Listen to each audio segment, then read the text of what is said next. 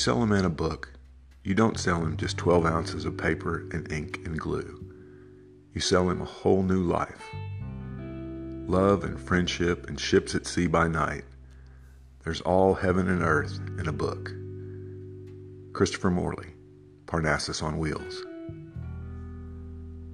I did discover that if you're interested in low wages, a bookstore ranks just below retail clothing sales, except the hours are worse. Sue Grafton. People open bookstores because they want their souls back. Elizabeth Tallent, Two Women.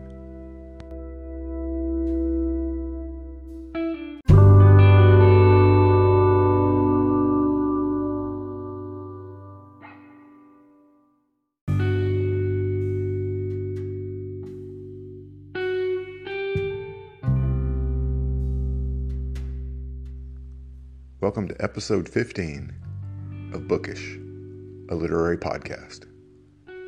I'm Paul. In today's episode, we'll focus on independent bookstores. It's kind of hard to believe that it's taken me 15 episodes to get around to this subject, but there's a lot to say, and it's unlikely I'll cover all of it today. I'll do the best I can, though. I titled today's episode Indie Bookstores for love and money with a question mark because there are two very distinct and different aspects of book selling. As you saw from the three quotes that I put at the very beginning of this episode, I believe, in keeping with the Christopher Morley quote, that there are few more noble professions than book selling.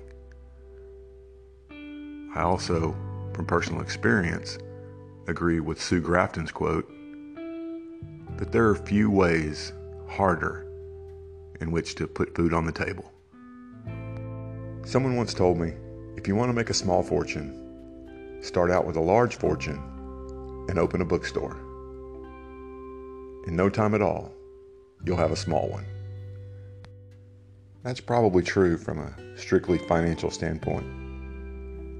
But I think we all know there's far more to riches than just money. And for all the difficulties, there are some major economic positives, both for the bookseller and for the community at large. So come walk with me out on the wire. We carefully tread between love and money in bookselling.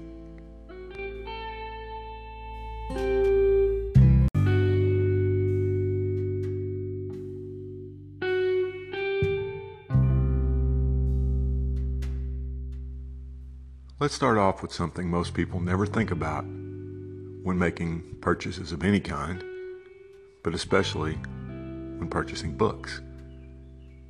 The effect that it has on the overall economy of their community. Now, it's certainly true that big box retailers and online giants like Amazon offer some clear advantages to consumers. Amazon will get you the lowest price possible on a book and deliver it direct to your door by drone 10 minutes before you actually order it. On the big box retailer side, Barnes & Noble, for example, offers everything from books to music to movies and coffee as well. Their children's section is larger than the entire inventory of most independent bookstores. And they offer deep discounts smaller stores just cannot match.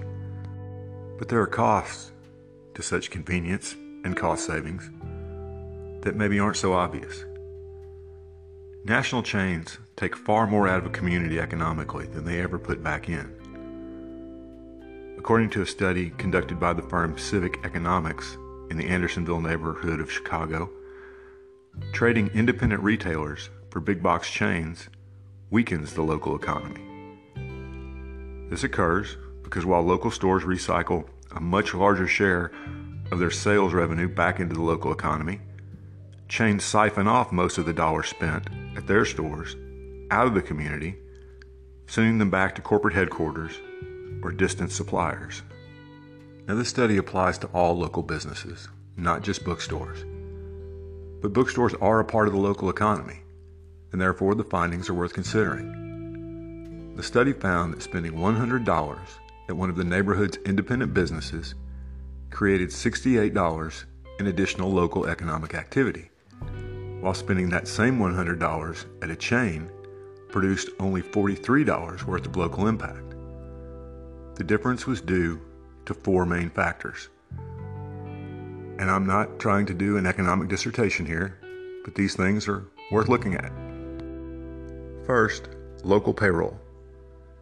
Locally owned businesses spend a larger share of their revenue on local labor, 29% versus 23%, because they carried out all management functions on site rather than at a corporate headquarters. Second, procurement. The local retailers spent more than twice as much buying goods and services from other local businesses. They banked locally, hired local accountants, attorneys, designers, and other professionals, advertised in local media, and where possible, ordered inventory from local firms. Third, and this is probably obvious, profits. Because their owners live in the area, a larger portion of the local retailer's profits stayed within the local economy. Fourth, and this one may not be one that you would have thought of, charitable giving. The local retailers donated more on average to local charities and community organizations than the chains did. Now, at this point, some of you may be thinking, well, I really want to support my independent bookstore but I also want that Amazon price. Why can't I have both? Well, the simple answer is you can't. And here's an example of why. Booksellers, whether big box or Amazon or independents, all get their books either directly from the publisher or from two main distributors, Ingram and Baker and Taylor. The amount that they pay for these books is determined solely by the number of units that they order. The more copies ordered, the bigger the discount. For example, the standard amount that a bookseller will pay to, say, Ingram for a copy of any given book is 60% of the cover price. At this standard rate, from the moment a bookseller puts a $20 book on their shelf, the most they can possibly make is $8 before rent, electricity, payroll, and any number of other expenses. When they reach a certain number of volumes ordered, however, the percentage that they pay the publisher or distributor goes down incrementally. So it's just simple math that someplace like Amazon ordering hundreds of thousands of copies of the latest bestseller is going to get a far, far better deal from the distributor than your local bookstore that's ordering maybe 10 copies. And just to step away from the abstract math for a minute, I'll give you a real world example that happened to me when my bookstore was open. A few years ago, when the book version of Harry Potter and the Cursed Child came out, it was a big seller in my store. I had even ordered enough copies that I got a fairly decent discount from the distributor. But the very day the book came out, after I had closed up shop for the night, I got hit square in the face with the reality that independent booksellers face every single day. My daughter was at Walmart with some of her friends and had called me to pick her up after I got off work. When I went by, I naturally gravitated to their book section as I will anywhere where books are sold, just to see what people are offering. In the middle of the aisle was a huge display of Harry Potter and the Cursed Child. It had an extremely low price on it, and already on the first day of sales, marked out in marker was the original price, with a new price put above that. The new price was a dollar less than I had to pay the distributor to get my copies. So, if you wanted the benefits of my local bookstore being in the neighborhood, But at the same time, wanted the price that Walmart was offering, I would have had to take a dollar's loss on every single copy sold. And that's no way to stay in business. Places like Walmart and Target sell books like this at a loss, although they get a huge discount, so maybe not much of a loss, as a loss leader because it gets people in the store where they'll also buy groceries and comforters, any number of other things. So they can absorb the loss, but an indie bookstore can't. But enough of the money side of the love and money question. Let's get on to the love. Because beyond the economic impact, that Andersonville study I mentioned earlier found that over 70% of the people surveyed actually prefer patronizing local businesses. Surveys have also shown that people prefer a more unique store and more personal interaction to the cookie cutter impersonal feel present in most large retailers. Why do we love indie bookstores? And why do indie booksellers love what they do? When we come back, we'll talk about that.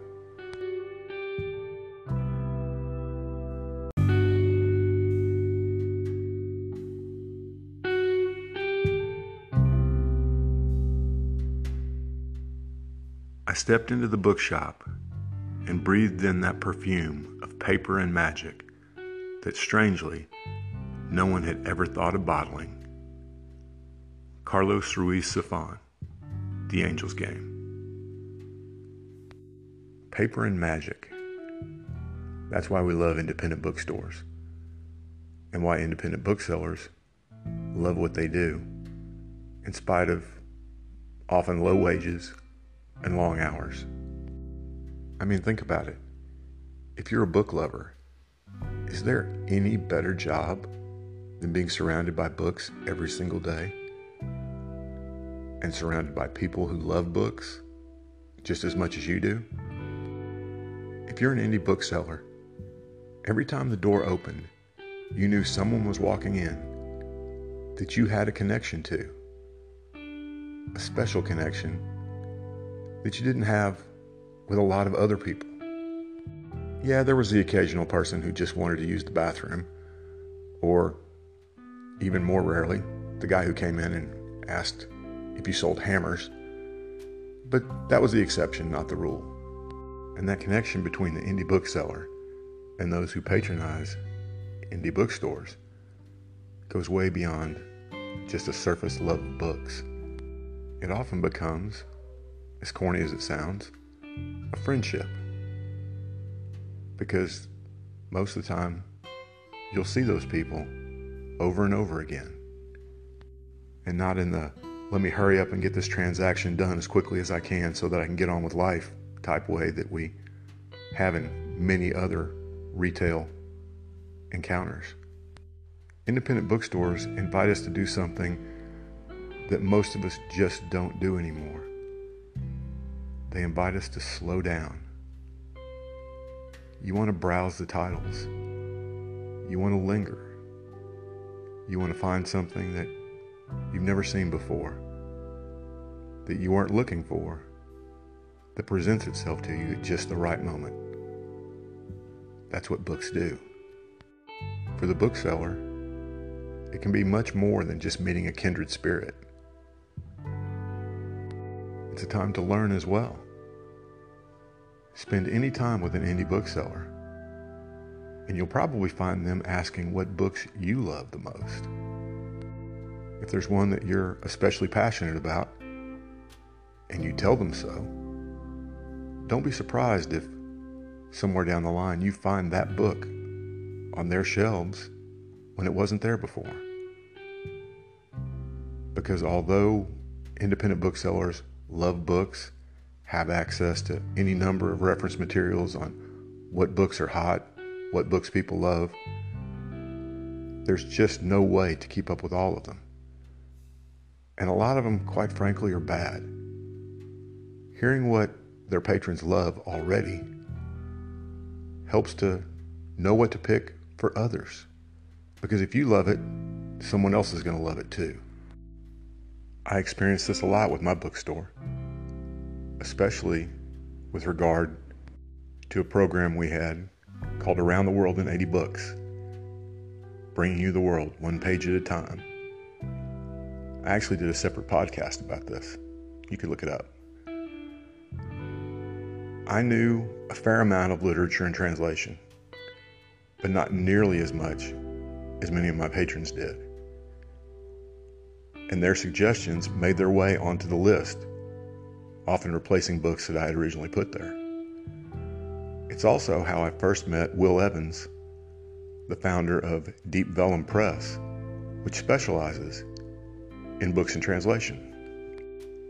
And while I'm on the subject, that's another reason that independent bookstores are awesome. Because the books are all bought by the owner and often recommended by the people who shop there, the inventory of a store takes on the feel of both its local community and its local patrons. This simply doesn't happen at Barnes & Noble. If you walk into a Barnes & Noble in Dallas and one in Boston, they're going to look almost exactly the same, right down to the layout, because the books are all ordered by a central purchasing department and all with the sole purpose of maximizing profits. They simply don't take risks. Indie booksellers have to take risks in order to survive. And besides, the safe route's boring. It's far more interesting to offer that volume of short stories by that new Moroccan author than it is to just go with the same old James Patterson every other big box store is offering. Some people will love it, some will hate it, a lot will ignore it. And sometimes, and this is where the paper meets magic comes in, it will change your view of the world. It can also change the way you interact in the world.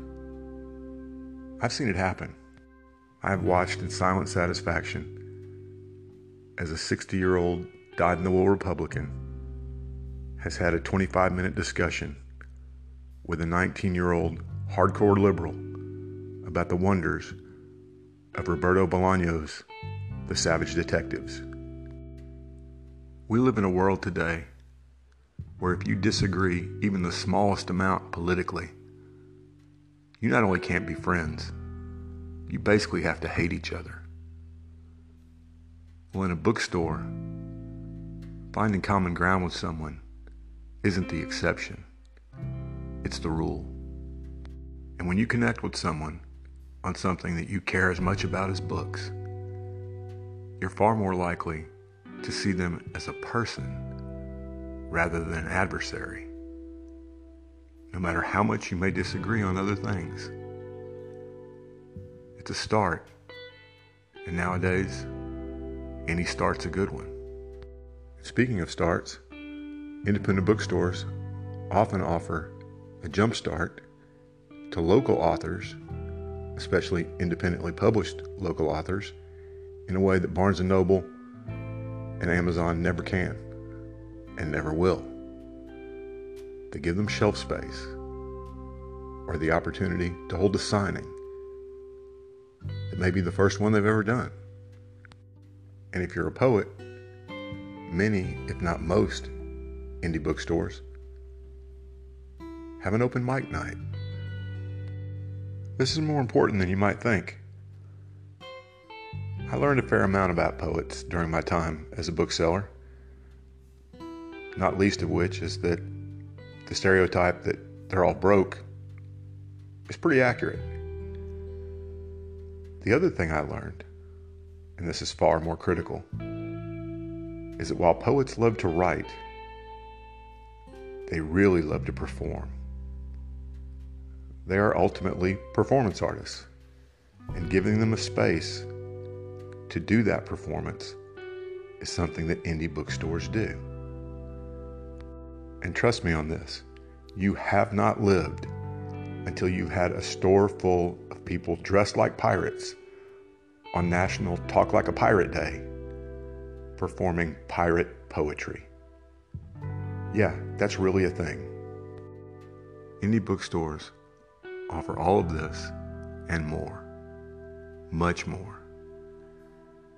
You give them the equivalent of what it costs to see the latest Avengers movie, and they give you back 12 ounces of paper and ink and glue that contain an entire world and a real relationship with a real person at the same time. That beats the hell out of any discount you're going to get at Amazon. Someone asked me recently, more than a year down the line, following the untimely demise of my own store, if I'd ever do it again. My answer? In a heartbeat. And someday I will. In the meantime, I'm going to keep supporting my local indie bookstore. You get out there and do the same.